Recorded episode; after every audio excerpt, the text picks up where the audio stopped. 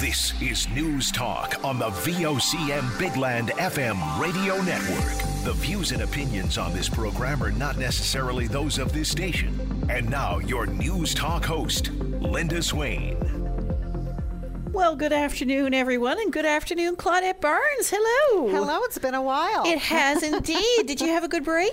I did. Um, I a little bit boring. I wasn't bored, but I mean to talk about it. It wasn't very adventurous. I really had extended naps. Then I went back for a second one while You I was what? reading. That kind of thing. Sounds like mine. Oh, I had the same kind of break. okay. Yeah. Very low key, but you know what? Good. Good for the heart, good Isn't for it? the soul, good for the brain. It's awesome. Oh, yeah. And we had the weather. Yeah. We had the weather. Yeah. Now, some people who decided to go on vacation a little bit different staggered from us, um, the weather not so much. Mm-hmm. You know, you had to do a lot of indoor things. But, you know, I believe that even if the weather wasn't great, I would still enjoy it just because I like, you know, lounging. Yeah. No, downtime is very Yeah. important. I'm starting to learn that as I get older. And something as simple as going to the pedestrian mall, too. That Yeah. I enjoyed that immensely. I I went down a couple of times. This year, that I, You I ha- that? uh, uh, really? You Yeah, have until I, I think Labor Day weekend. Yeah, roughly? so I gotta get on yeah. that. Yeah, just just knowing that you can tr- walk in the middle of Water Street. I kept staying to the side by accident, like on the sidewalk, and then I kept yeah, yeah. telling myself, um, "You can go in the middle of the road now, Claudette. Yeah, it's you safe." Can, you can move around a bit. Yeah. Um, great. Well, I'm glad that you look well rested. Oh, thanks. Sounds good to see you, too. Thank you. Well, you and I have spoken a lot about this over the last little while, um, especially over the last few months, and that's the rising cost of groceries. oh yes. Yeah. And of course, it's all part of inflation, but there are other factors and strategies that are being used in the grocery industry to cut back on manufacturing costs, which result in you paying more and getting less. Have you noticed? Yes, I have. Um, is that the same thing? I think as shrinkflation. Shrinkflation. yeah.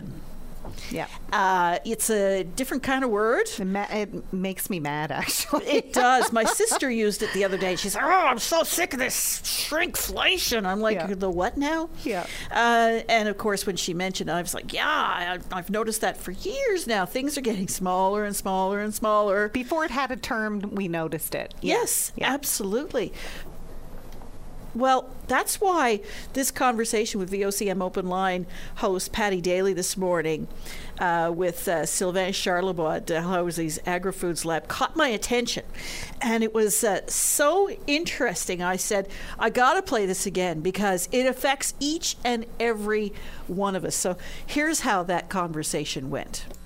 Shrinkflation basically is uh, is a strategy used by food manufacturers to reduce quantities uh, without affecting pricing. Essentially, I think a lot of people uh, would have noticed that. Uh, you're getting less for the same amount of, uh, money uh, at the grocery store. So instead of, say, 560 to 600 grams of ice cream, you're getting 450 grams instead. But the prices remain the same. That that would be shrinkflation.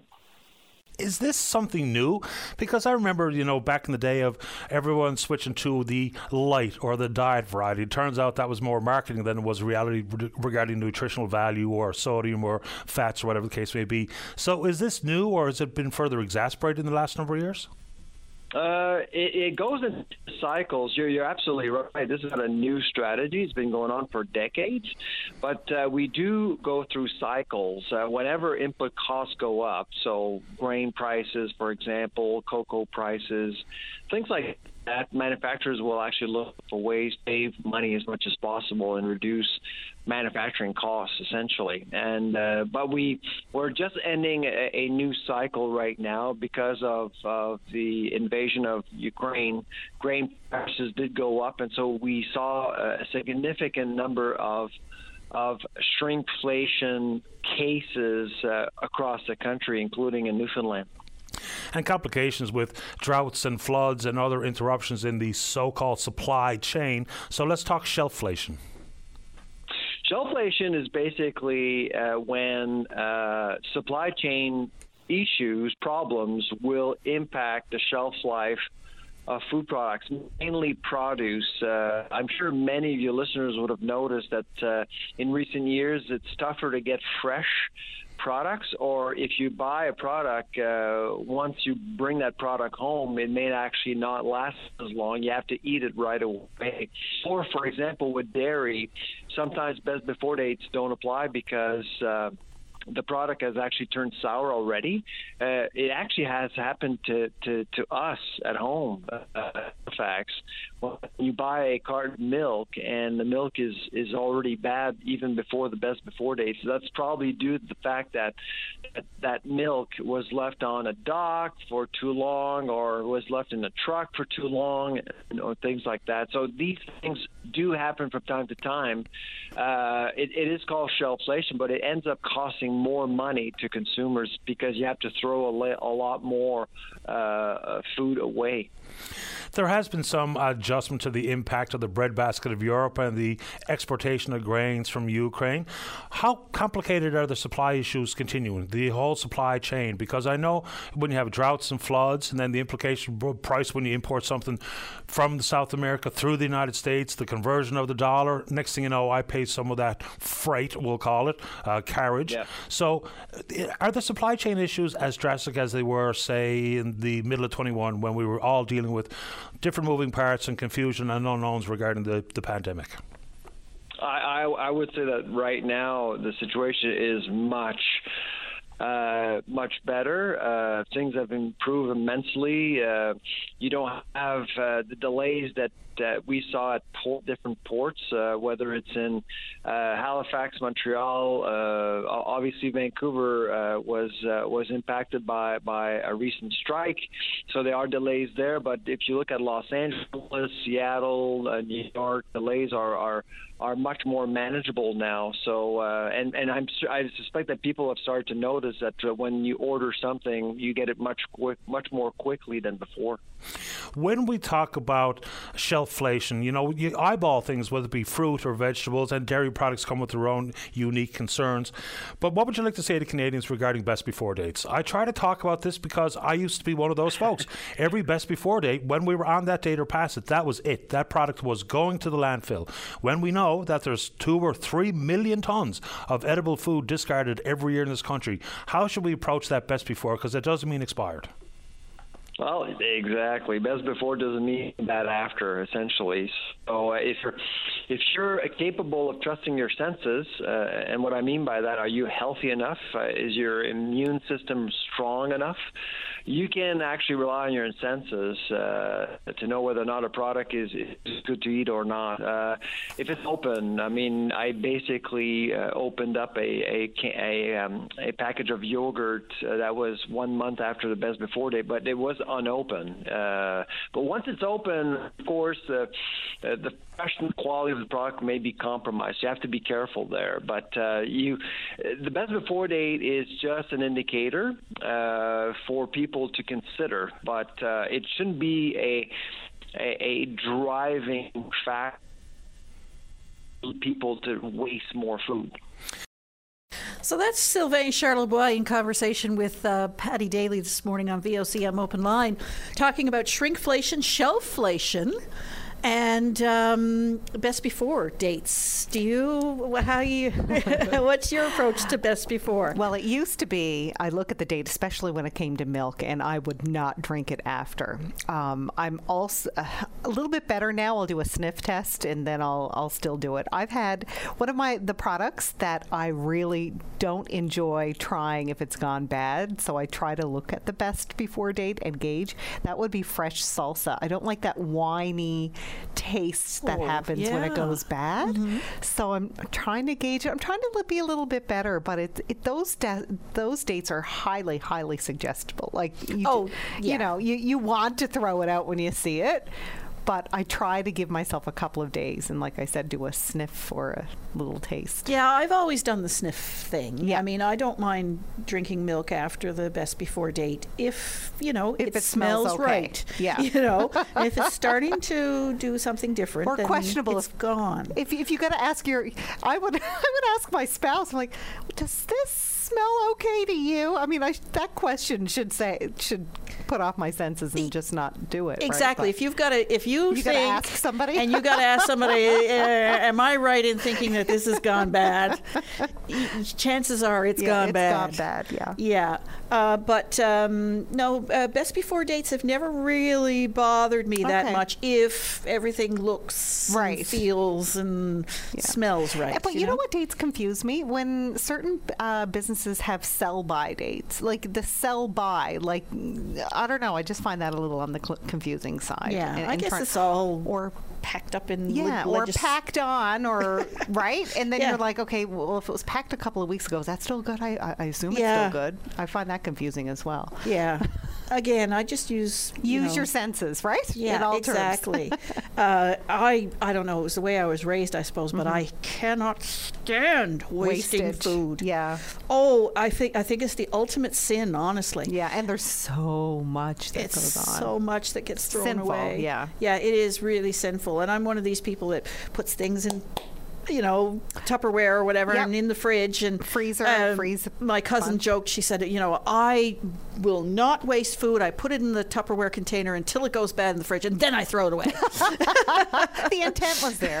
the intent was there, but uh, we do try to eat all our, our leftovers and stuff like now, that. so a yeah. lot of people don't like leftover. I love it. My husband will not eat leftovers, so then I have to like ask my family. What's the matter with you? Haven't it. you got a microwave? What's right? wrong? Oh yes, we've got all that. he has to have his takeout, you know. Um, yeah, but I mean, it's all things that we sometimes we used to take these things for granted, and now Yeah. it's like, wait a minute, yeah. I Yeah. can get a meal out of that. Exactly. I'm finding Right? a lot of us are being a little bit more creative with our meals. Yeah. More creative and a little more frugal. Exactly. Yep. Um, well, when we come back after the break, um, we're going to talk a little bit about addiction services available here in Newfoundland and Labrador with the Minister of Health, Tom Osborne. This is News Talk on VOCM. Start your day off right. Get the latest updates on news, traffic, and weather conditions, plus interviews with today's newsmakers. Your go-to source before you get on the go. 5:30 to 9 a.m. weekdays. Your VOCM mornings. Work. And the RNC have just issued a release indicating that uh, they are investigating after human remains were found in the area of Windmere Road in Goulds. Uh, that happened on August 13th. Around 10 p.m., members of the RNC alerted to a wooded area near Windmere Road in Goulds. A search of the area was conducted, and members of the RNC located human remains. They haven't confirmed the identity uh, yet, but there has been uh, an active search in the general area for a man reported missing in that in that area. We'll have details on that as soon as they become available. Well, events over the last few weeks have highlighted the terrible toll taken from the uh, by sorry the illegal drug trade and people living with and struggling with addiction. I reached out to the Department of Health for an update on available resources for people who are seeking health. Minister Tom Osborne joins me now. Well, hello, Minister Osborne. Hello, pleasure to be on your show. Well, thanks so much. Uh, so, of course, we've seen some of the headlines as of late and some of the tragedies that have ensued. And um, uh, word now that the, the crime rate is up significantly in the St. John's area, 19%, if memory serves, over the last little while. And uh, a lot of point, people pointing, of course, to um, drug use as uh, part of the cause behind that. Um, from a healthcare perspective, what are we doing to help people who are, um, you know, struggling with addiction and that sort of thing? Are, are there programs available to help uh, wean people off of addiction? There are. So there's a number of programs that government have in place, and we continue to look um, at other jurisdictions, best practices in other jurisdictions, uh, what has worked well, what hasn't. And we continue to expand on the services we provide. Um, we've got the, the Newfoundland and Labrador Centre uh, on Substance Use, uh, which is a provincial program um, that is embedded within the uh, provincial health authority, um, and and they're committed to harm reduction um, and substance use disorder treatment. Um, they have prevention and promotion consultants uh, in each of the the zones in the province. Um, through Towards Recovery, we've put a number of initiatives in place. Um, we continue to expand on those. Uh, some of those are uh, focused entirely on mental health, uh, some are on addictions and addictions treatment. Um, including the, um, the, the new mental health and addictions hospital, for example, um, provincial stepped care model. Uh, there are several new programs that were put in place as a result of um, the the towards recovery uh, and the 54 recommendations in there. Um, but we also continue to focus on on how we can expand on that. Um, one of the things we're offering are the naloxone kits. Uh, they are available uh, free to residents throughout the province. Uh, there are 140 sites where they are accessible we're looking to expand that um, to other sites, uh, looking at opportunities where we can make them even more accessible. But individuals who may require a naloxone kit, um, if they don't have a site near uh, where they live, or if that's not convenient, uh, can contact 811, and uh, we will ensure that uh, we have a kit uh, provided to them. For those who um, are seeking out treatment, how many people are are availing of, of those services?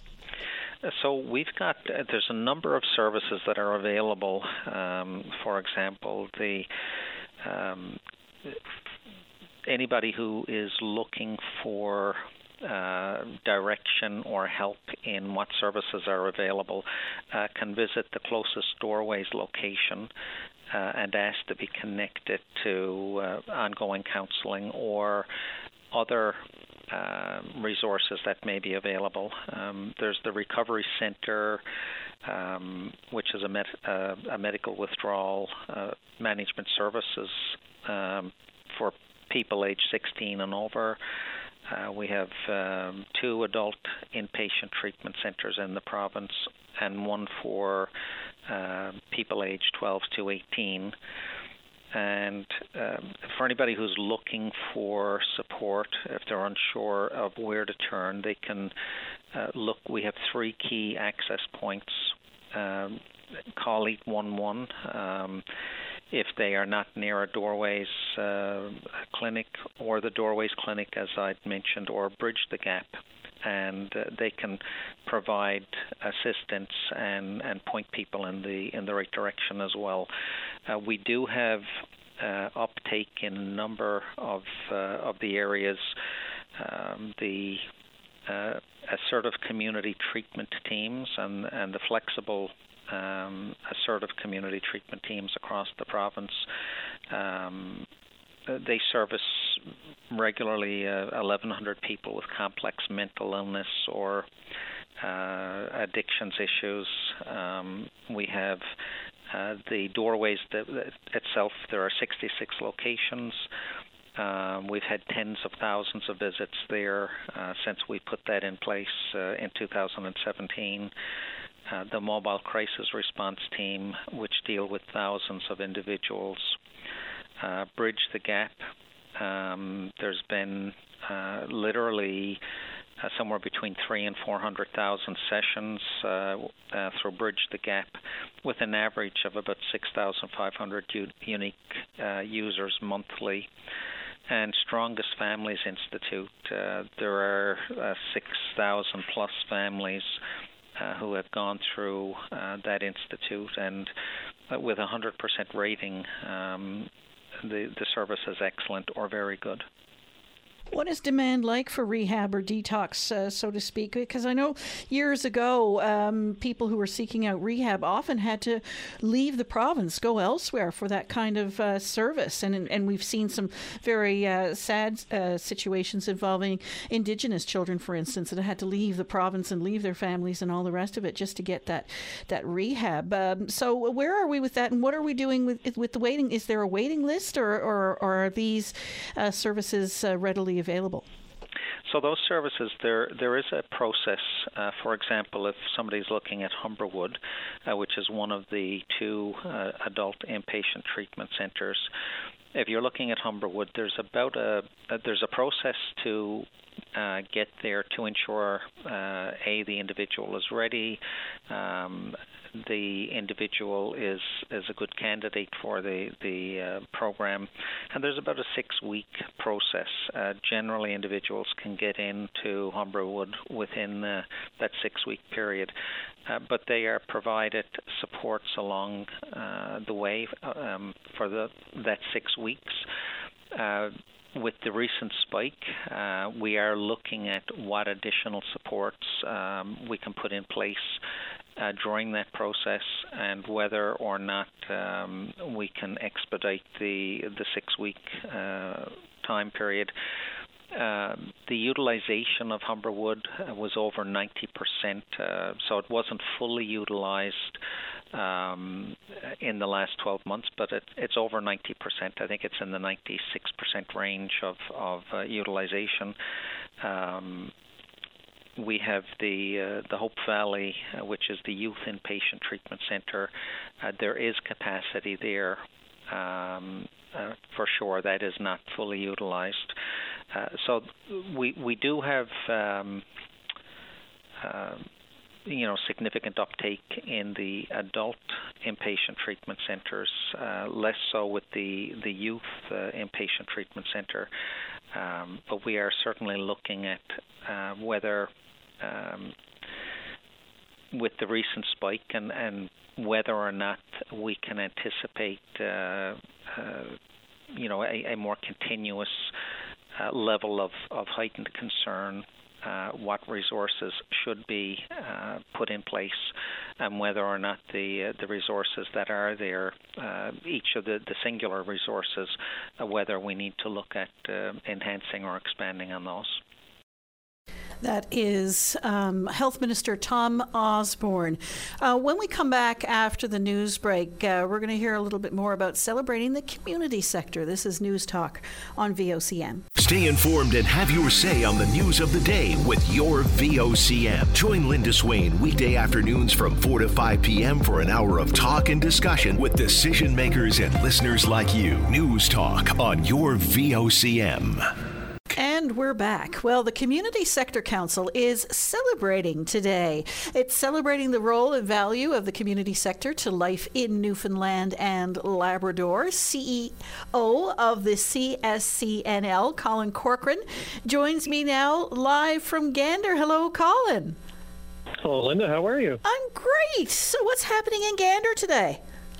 Well, Linda, we're here in Gander today to launch uh, the new CSCNL brand, our image, and our new resource uh, website. So, what's your new image? So, uh, as you can see from our website, so if uh, listeners can go to www.cscnl.ca, they'll see a stylized new image that represents a bit of a homage to who we have been, who we are currently, and who we aspire to be. It's a bit of a stylized uh, paper airplane, if you will, but the elements are transformative and can transform. Could be the sails of the boats, and it's meant to represent the transformation of the organization and the agility to respond to what it needs to be. So, why the rebrand? Well, after uh, 46 years, 47 years, uh, we've had a number of rebrands uh, of uh, the Community Sector Council. The Community Sector Council was originally Community Services Council, Newfoundland Labrador, changed to Community Sector Council to represent the fact that the uh, organizations here that serve the broader community sector. And we still retain the same name. It's just an update of the imagery to help uh, guide where we hope to go. So, where do you hope to go? There's a lot of uh, when we think about where we want to go, we ask ourselves a lot of questions. Uh, we have conversations about what does the role of volunteerism look like in the future. Uh, we ask ourselves uh, what does social development and economic development look like? Because you can't have the economic development without the social, and the social without the economic. And where does the organization and the sector fit? And of course, uh, we think about the people, uh, the organizations that make our province truly the place that we love to live and work and uh, volunteer. What uh, kind of a role does the community sector play in the province? So the Community Sector Council is uh, is here to support uh, the community sector and community groups and organizations. So that would be volunteers, it would be voluntary groups and associations, it will be charities, it will be nonprofits. And we view ourselves as not speaking for the sector. Instead, we help amplify the voices of the sector. Uh, we're here to create programs and services that are responsive to the needs of the sector and help inform public policy where possible. What would the province look like if there was no community sector? I, I don't, I don't even think I could envision a province without the community sector. Uh, it would be a province where there would be very few volunteer firefighters, for example. I think of the 5,000 uh, firefighters that are here in the province of Newfoundland Labrador, the vast majority of them are volunteers. So it would look like no fire departments, community services, food banks, uh, uh mental health supports, uh, theater groups the community sector and the nonprofits are integrated in just about every sector, every subsector, every piece of the fabric of what makes us who we are. I, I will be uh, I will be scared to see what the province would look like without us. Indeed, sports, for instance, uh, uh, that alone. Sorry, say again. Sports and sports, recreation. There, there's so many sectors and subsectors that are represented by and supported by nonprofits and charities. Uh, you'd need a list uh, your arm long. So, how has the community sector changed over the years? Uh, so the community sector has always been a very innovative and forward-looking organization, and a lot of credit to that comes from the leadership of uh, our, our, former CEO, uh, uh, Penny Rowe. And so the Community Sector Council has been the incubator of ideas, has spun out so many of the organizations that uh, we enjoy today. So just an example of one of those uh, spin-offs or one of those incubated partnerships uh, was the Credit Counseling Services Newfoundland Labrador, was a CSC initiative uh, back in the day. Yes, and how many people has that served over the years? Just imagine. Well, and that's and that's where the value of community groups and organizations exists today. Um, oftentimes, from a grassroots level of uh, community groups, nonprofits, volunteers, charities, uh, they fill an essential or a needed service that's in the community. So why Gander? For us, it was really symbolic uh, and also fairly practical. Um, as you can imagine, as a provincial organization, uh, we wanted to we wanted to launch our brand and launch the new website from a very centralized location. Gander has a lot of parallels to uh, to the look and feel of the event. Uh, it's very much housed in the international. We're here right now at the Gander International uh, Airport, and it's this really interesting cross section of the world coming here into Newfoundland Labrador. A lot of story, history, and that really means intersection of the past, as you can imagine, Gander Airport being a very historic site for for our um, for our province and also looking forward, mixing that modern with the historical, not losing sight of both. And yes, the extraordinary role that uh, Ganderites and uh, people throughout Newfoundland and Labrador played, and the many, many volunteers involved in helping those poor stranded plane people in the wake of 9 11. You know, Linda, as you say this, I'm here actually standing in front of uh, the piece of the World Trade Tower that was donated uh, to Gander, and I'm actually looking at it right now. Um, as you can think about it, as we, as people around the world uh, learn about Newfoundland Labrador, one of the stories that they learn is about 9/11 and how communities of people freely gave up their space, freely gave up their homes, and really rallied together as volunteers to support uh, people from all across the world who were terrified, frightened, lost, uh, so far away from home, and and we opened our hearts and our homes. We did indeed, and another example of what the world would look like without volunteers. Well, Colin, I really appreciate you taking the time. I know you got a busy afternoon there this afternoon, and you got a lot of people milling around you. Uh, really appreciate your time. Thank you so much. Thanks for having me. Take care. Bye bye.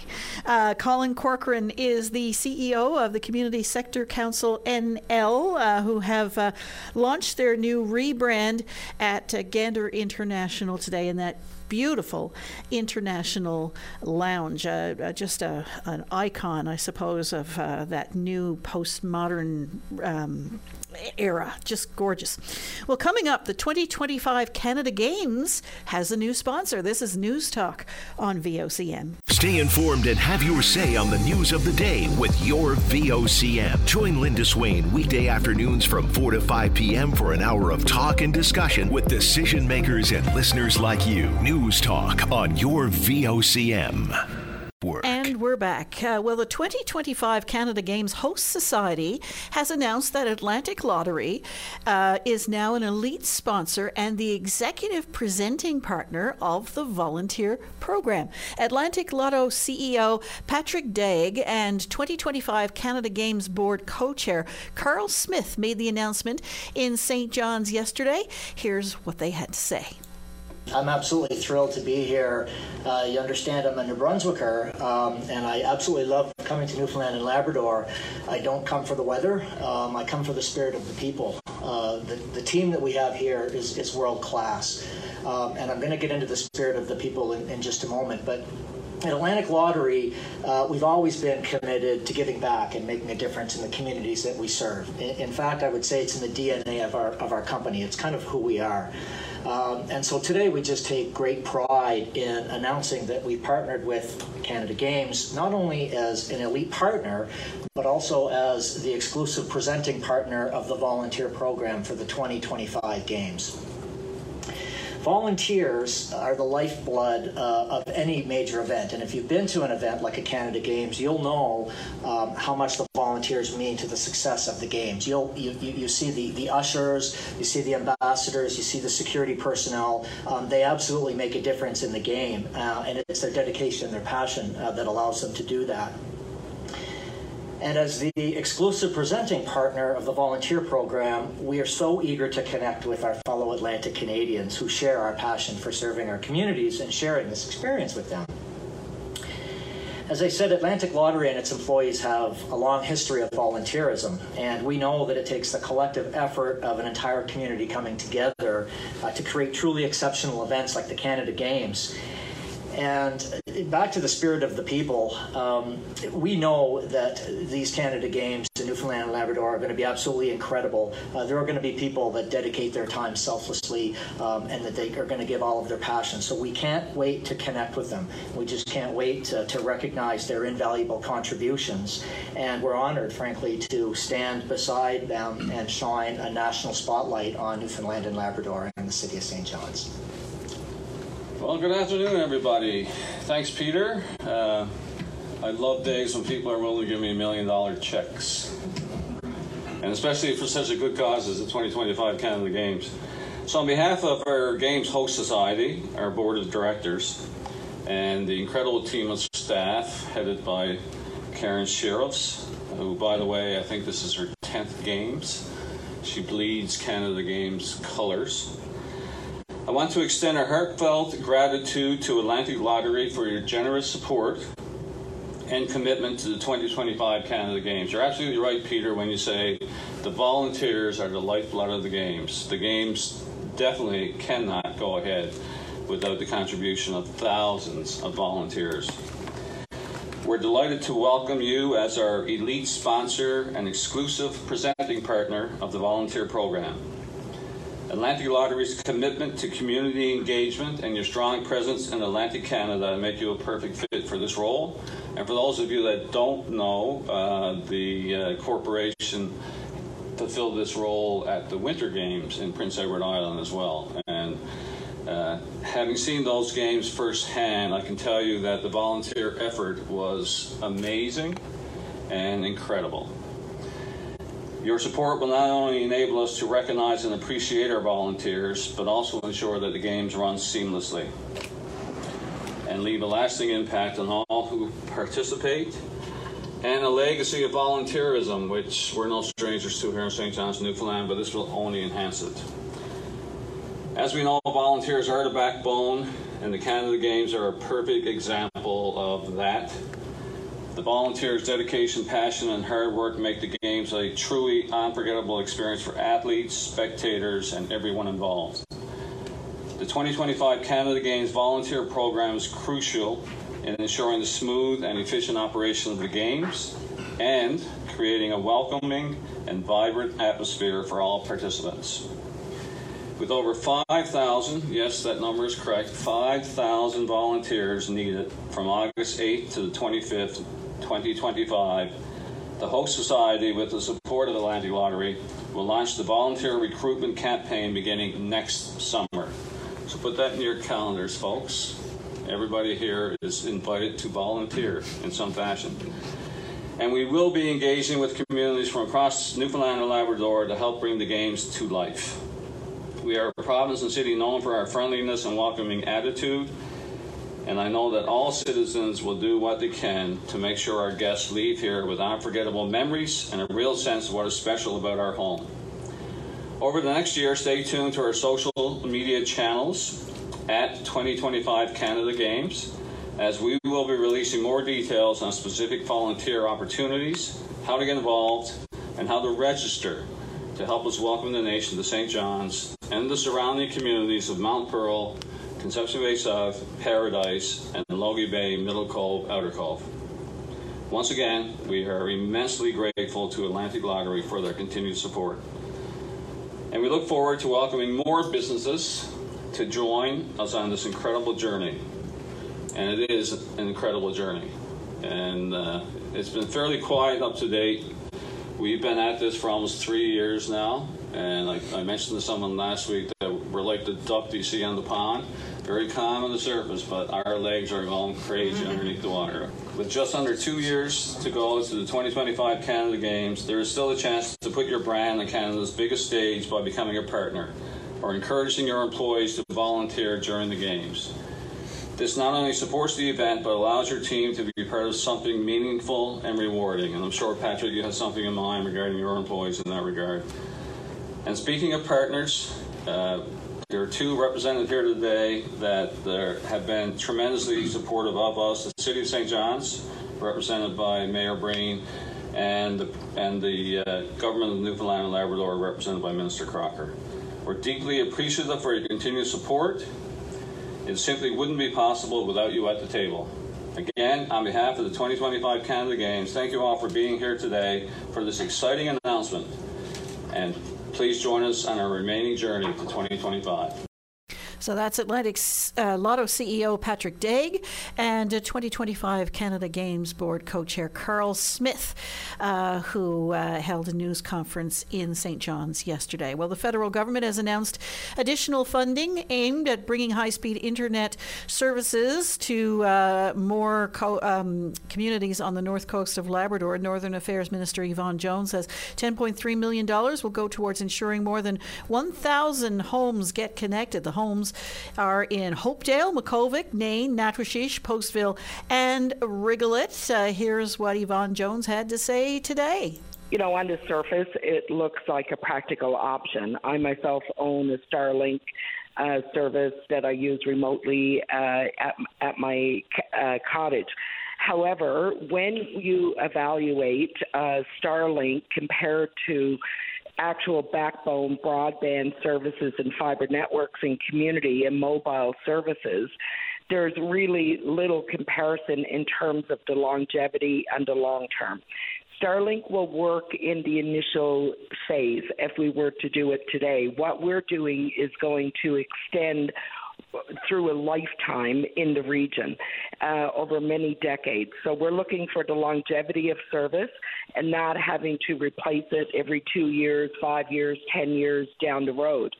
The other thing is, while the actual cost of purchasing Starlink is much cheaper today, especially in uh, in some regions, the cost per month is still elevated at $161 a month per family. Not all families can afford this.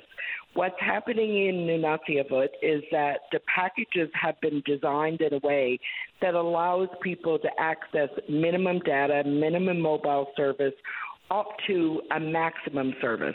Therefore, they can choose plans based on what their need is. If they have more kids in school, they have more devices in their home, they work from home, they may need more bandwidth, they may need uh, higher speed internet access. And so on. Whereas uh, some people, maybe one person in a home, maybe senior, uh, or a couple of, of, of individuals in a home, they can opt in for a package that more specifically meets their needs, and it can be uh, as low cost as fifty or sixty dollars a month. But the the thing that I want to emphasize here is that this project is being led and driven by the Nunatsiavut government. This is not the government of Canada saying this is what we're going to give you or this is what's going to work best in your community. As a government uh, and within the region, they evaluated what their options were, and this is the option they've chosen. And let's not forget that as a government, they're also investing, you know, nearly six million dollars in this project as well. And again, it's for the longevity of it. If you go back through your stories you've aired in the last five years, what you will note is that many times communities had not even the basic telephone service. They had no connection to the outside world. They were often cut off with the low level internet they had and with the uh, very old technology that was connecting just the telephone lines. And we kept seeing that over and over in some communities up to six and eight times a year where they were losing this connectivity. So the entire system had to be upgraded. It wasn't just a matter of putting a satellite uh, system uh, internet into a home and thinking the problems are now fixed forever. That would never have been the case. We've had to do very high level upgrades on remote towers all across Nunatsiavut in northern Labrador. We've had to ensure that all the backbone technology, most of which had to be replaced or upgraded because it had aged out and was no, lever- no longer able to handle the levels and demands of service that was required. And it was very difficult for communities. So, what we're doing today is an investment in the future for Nunatsiavut. It's what they chose. It's it, we see the benefit in in their choice. We see the benefit in the option that we're going forward with because it's it's a system that will outlast decades of service along the northern region, and that's what we're aiming to do. So that's Labrador MP and Northern Affairs Minister Yvonne Jones about uh, $10.3 million in funding announced today to uh, help ensure that more than 1,000 homes in Nunatsiavut and uh, Natuashish are connected to the internet. Well, that's it for us now, Claudette. Uh, thanks very much for helping out this afternoon, and uh, we'll be back tomorrow, so do join us then. Uh, thanks for listening, everyone.